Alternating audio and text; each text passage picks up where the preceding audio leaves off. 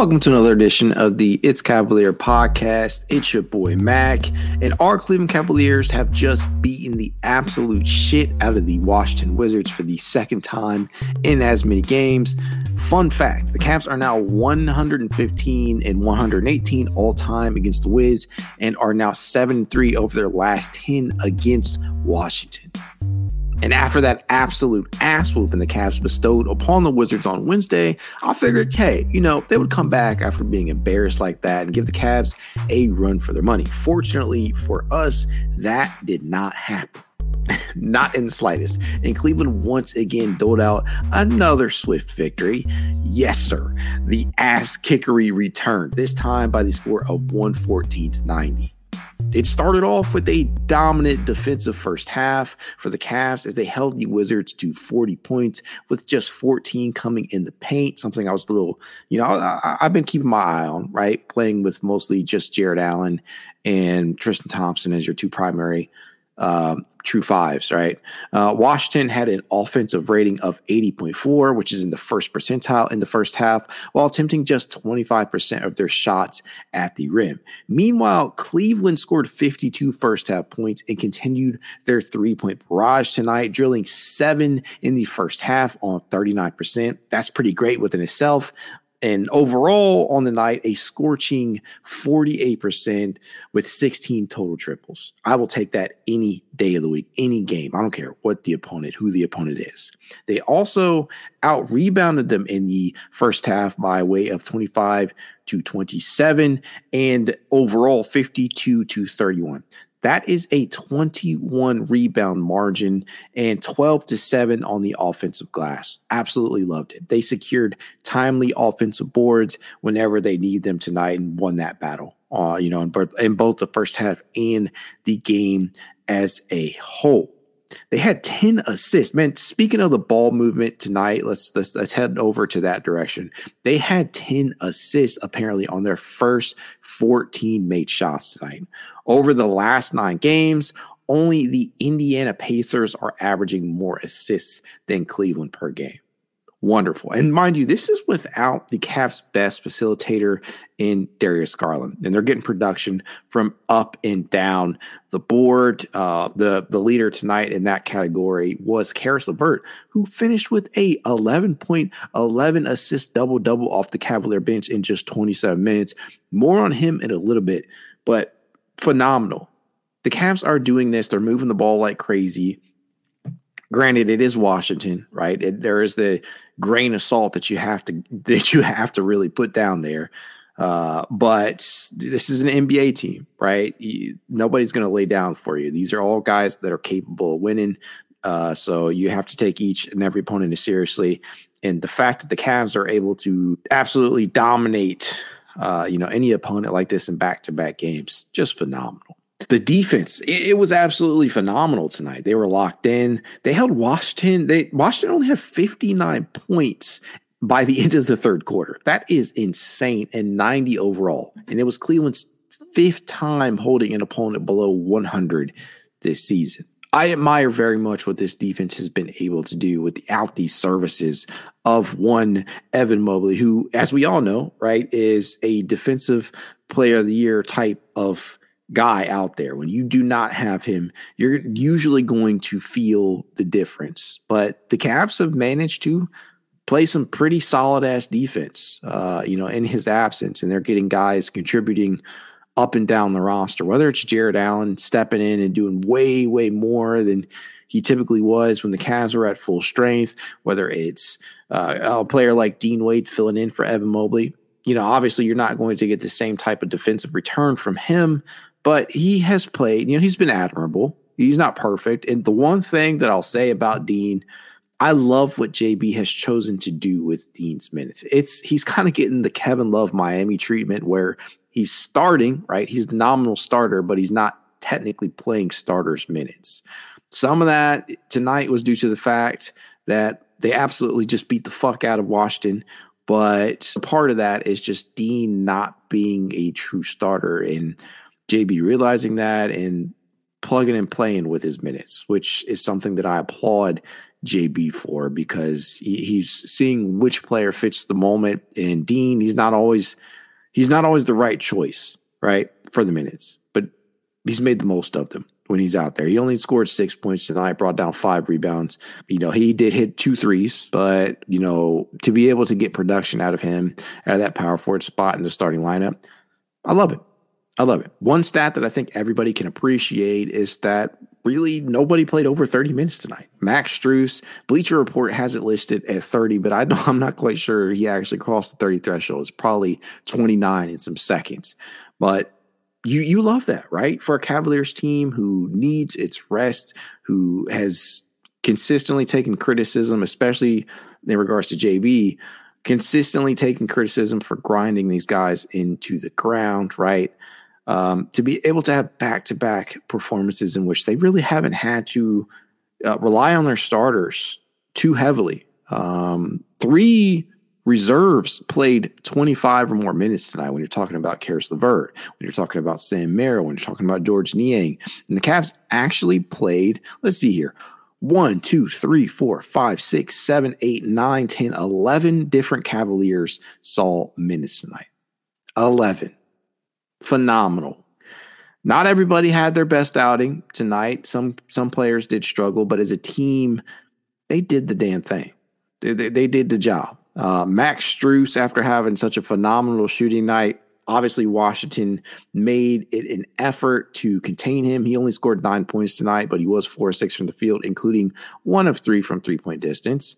Still +10 on the night. Jared Allen, who has been one of the best, not even just the best bigs, one of the best bigs in the league, but one of the best players in the entire NBA over his recent 5-game stretch, didn't have the type of performance he's had over these last couple of games, but he did still finish with a double-double, 12 points, 12 rebounds, 3 assists tonight. Absolutely phenomenal for him. I couldn't be happier with the production that Jared Allen has given us. And I highlighted this in his a recent piece of content about his assists. It's the way that he's actually getting them, right? The Cavs are running their offense a lot of the time right now through Jared Allen, either at the top of the key or from the elbows, utilizing DHOs, right? The dribble handoff. Sometimes he'll fake it and he'll take it in himself, with an aggressive drive in. Other times he will fake it and wait for a cutter, hit him in stride or out of the short roll, something like that. The way that he has been able to dole out some of these assists just been absolutely phenomenal. He's looked like Nikola Jokic out there. You're never going to see Jared Allen walk the ball up the floor. You're never going to see him handle, but to see him in the Cavs run the offense through him, I couldn't be any happier, and especially in the absence of Evan Mobley. And I've already seen a lot of people question whether or not those two fit, right? The questions, they've been going on for a while now. They're not going away anytime soon, and surely they'll continue to be posed once Evan Mobley does return. But I guess I'm not as concerned, right? When you're getting this production out of Jared Allen, who is not a known floor spacer, we often hear the term vertical spacing applied to Jared Allen because of his ability to go up and catch lobs and things of that nature and run the floor. But for him, having this added ability as a facilitator, that will open the paint up, right? Especially if you have him out on the perimeter running DHOs for somebody. It's something that definitely will aid the Cavs once Mobley does return, when the paint does get a little more clogged, because you're not having that floor spacing element that a player like, say, Dean Wade brings to the table. And Dean Wade is by no means a knockdown shooter. He's not a sniper, but he still adds more from a spacing aspect than Evan Mobley does. But once Mobley does return, I am very curious to see how the Cavs choose to operate. And an added component to that is when Darius Garland returns. Does Jared Allen get the opportunities to create, or does he get the opportunities to facilitate from, you know, using that DHO the same way that he is right now? Because he's not going to have the touches, right? The Cavs are not likely to operate or run through Jared Allen nearly as much once DG comes back, but hell, they could surprise me. Maybe they'll tell DG, hey, you can play off ball a little bit more. Let Jared Allen work for you a little bit more. Let Donovan Mitchell, who's looked like one of the better combo guards in the league during the absence of Darius Garland, let him play a little bit more on ball and create for you. Very curious to see, because there's a lot of different avenues, a lot of different strategies, I guess, that the Cavs could probably apply here. And I do not envy JB, because I know fans are going to be all over his ass in regards to how this is done, but these are good problems to have, right? Just like the rotation. For me, there are at least 12 players on this Cavs roster, at least 12. That is the bare minimum, in my opinion, that are deserving of minutes or could be a rotation piece. Darius Garland, Donovan Mitchell, Max Strus, Evan Mobley, Jared Allen, Isaac Okoro, Caris LeVert, George Niang, Craig Porter Jr., Sam Merrill, Tristan Thompson. The list goes on and on. Those players, I do not anticipate everybody to be in that rotation. You just can't. They're not going to run 11, 12 deep, especially as the postseason years. But they will be plugged and played, right? Whenever the scenario calls, whether you need a more traditional five off the bench, you put in a Tristan Thompson. You need a bit of more floor spacing out of your backup four, backup five. You go with the likes of Dean Wade, George Niang, right? You need orchestration. You need playmaking off that Cavaliers bench. Craig Porter Jr., Caris LeVert.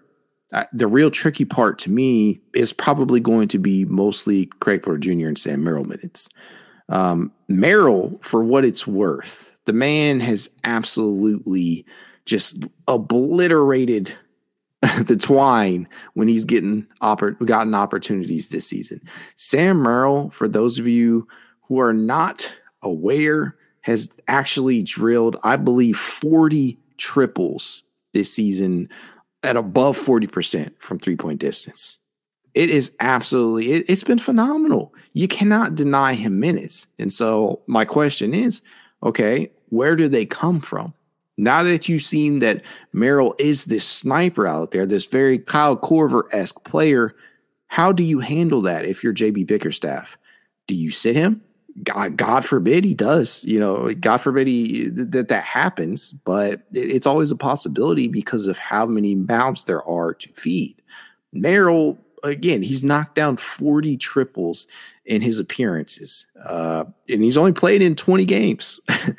That's insane to me. That is literally flame throwing that you're getting out of him off of that Cavaliers bench. But as we all know, he's a rhythm shooter, and all shooters, you're not just going to enter the game for 3-4 minute stretches. And, you know, if you miss a shot here and there and your minutes aren't coming consistently, you're not going to be able to catch a rhythm. So trying to figure that out, that's going to be a tough thing for JB to crack. And I do not envy him in that regard.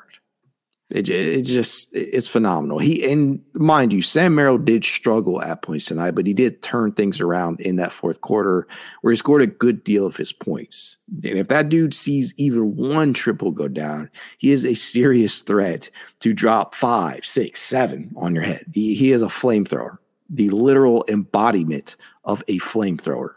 And the question is just, how consistently will he see the floor? The Cavs know what they have in him now.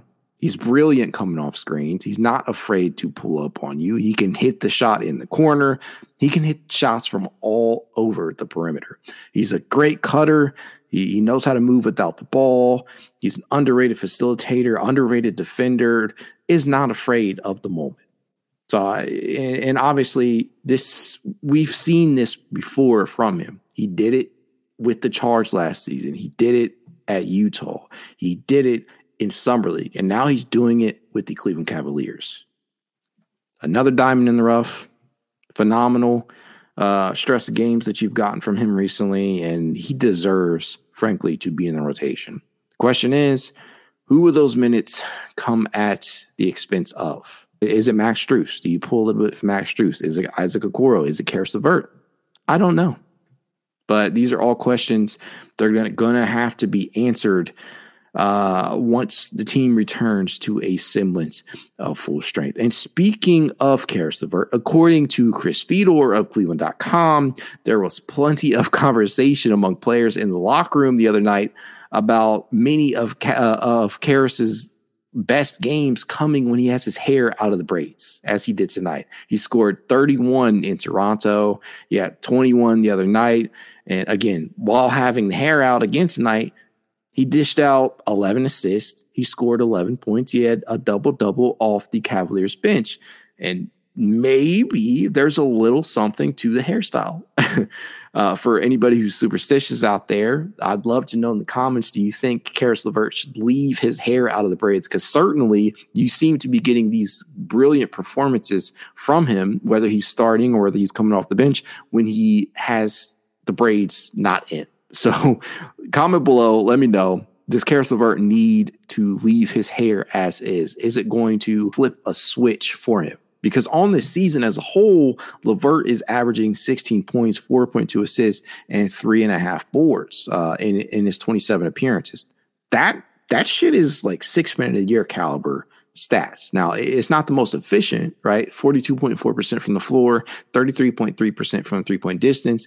Mind you, this is coming off after a season in which Caris LeVert had a career year from beyond the arc, but I'll take it. I will take that production, especially coming from this Cavaliers bench. He has been one of their more consistent players, and that's something that hasn't always been synonymous with Caris LeVert, consistency. But you're seeing that from him. Over Caris's last 5 games, the dude has been absolutely phenomenal. Over his last 5 games, he's averaging 19.6 points, 6.2 assists, and he has scored 20 or more points 3 of those last 5. 29 points, 31 points, 21 points. And obviously, one of those performances came against the Washington Wizards, which, again, you have to take with a grain of salt. But again, these are NBA players. Everybody's capable of beating you on any given night. And the mere fact that LeVert has given you this consistency speaks volumes, especially in a season in which Cavs have been just completely ram roughshod in regards to injuries, right? They are among the top 10 in the league in games missed due to injuries, yet they are a top, one of the top seeded teams in the East. And as the season wears on, especially with the schedule kind of breaking and lightening up a little bit, I anticipate that this Cleveland team will be a top 4 seeded team. They're literally just a game out of 4th place in the East. For any of you who are not aware of that, there is not a lot separating number 4 from number 8 in the East right now. Not a whole hell of a lot separating anybody, right? Top seeded team in Boston Celtics have won 27 games. The Bucks at number 2, 25. Philly, 23, right? And so once you start to get into that 20 range, that mid-20s range as the season wears on, Cavs could certainly be flirting with a top 3 seed. But as of right now, I couldn't be any more impressed due to the fact that this team, despite having a severe rash of injuries impacted, has managed to stay afloat. And so what else can you expect from them? They're getting performances from guys from unlikely sources, and they're discovering just how deep that this rotation could possibly run. So what more can you ask for, right? There's just... there's nothing to complain about. And again, you got to take these back-to-back beatdowns that the Cavs have doled out to the Wizards with a grain of salt, because Washington is frankly one of the worst teams in basketball right now. They're a shit show. There's no way around it. And it shows, right, on the court. Kyle Kuzma absolutely stunk it up tonight. 9 points, 4-14 from the field. I don't know what the fuck is going on with Jordan Poole. He scored 2 points tonight. Jordan Poole has been an absolute atrocity for this Wizards team. And if this does not point out that Poole is quickly or steadfast heading for a 6-man type of role in the future with some other team, I don't know what will. He is not a starter. It's just not who he is. He is a 6th man, and I feel like that's the best way for him to function. And maybe that's a little harsh. Maybe he can start for a few teams, but he should never be the number one or number two option. He's just not that guy. And I think Washington has honestly kind of learned that the hard way, right? And so I don't know what the hell they have going on over there, but I'm glad to hand them back-to-back defeats and look dominant while doing so from distance, something that has kind of plagued the Cavs all season. Back-to-back performances in which they have drilled a combined 36. You heard that right. The Cavaliers have knocked down a combined 36 triples against the Washington Wizards over these last couple of games.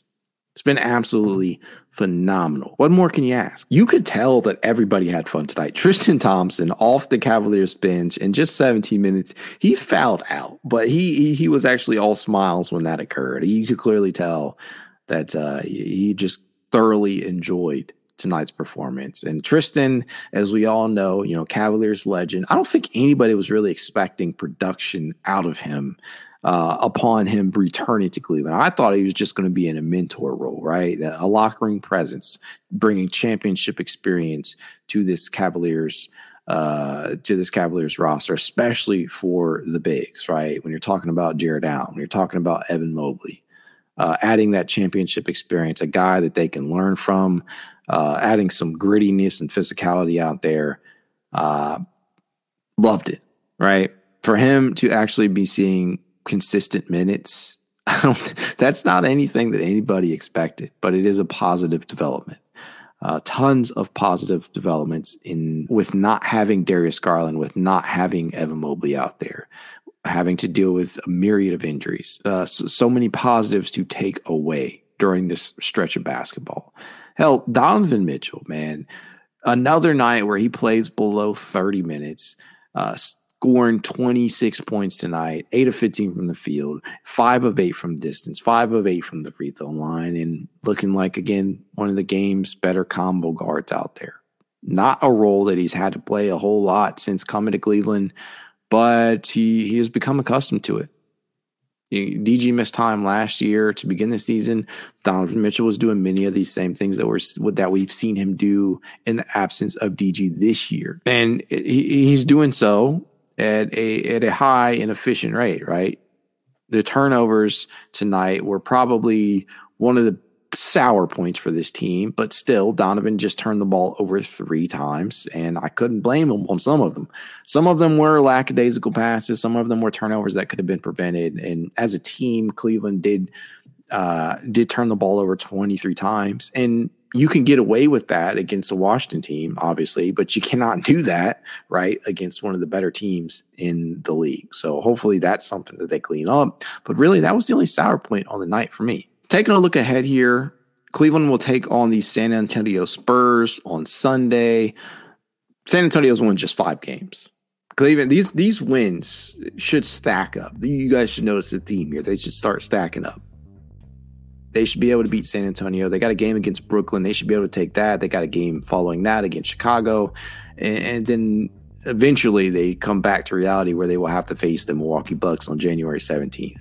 So they have 3 straight winnable games. They should be able to stack some wins, be able to gain some ground in the East, and hopefully eventually get Evan Mobley and Darius Garland back. And that's a pretty good place to be in. And so with that being said, if you guys would like to reach me, you know how you can. It's Cavalier_pod on Twitter, TikTok, Instagram, YouTube, and more. If you would like to be added to the It's Cavalier Discord chat, you know what to do. Leave a rating, leave a review, send a screenshot of said review to itscavalier53@gmail.com, and I will send you an invite. That said, go Cavs. Have a good one.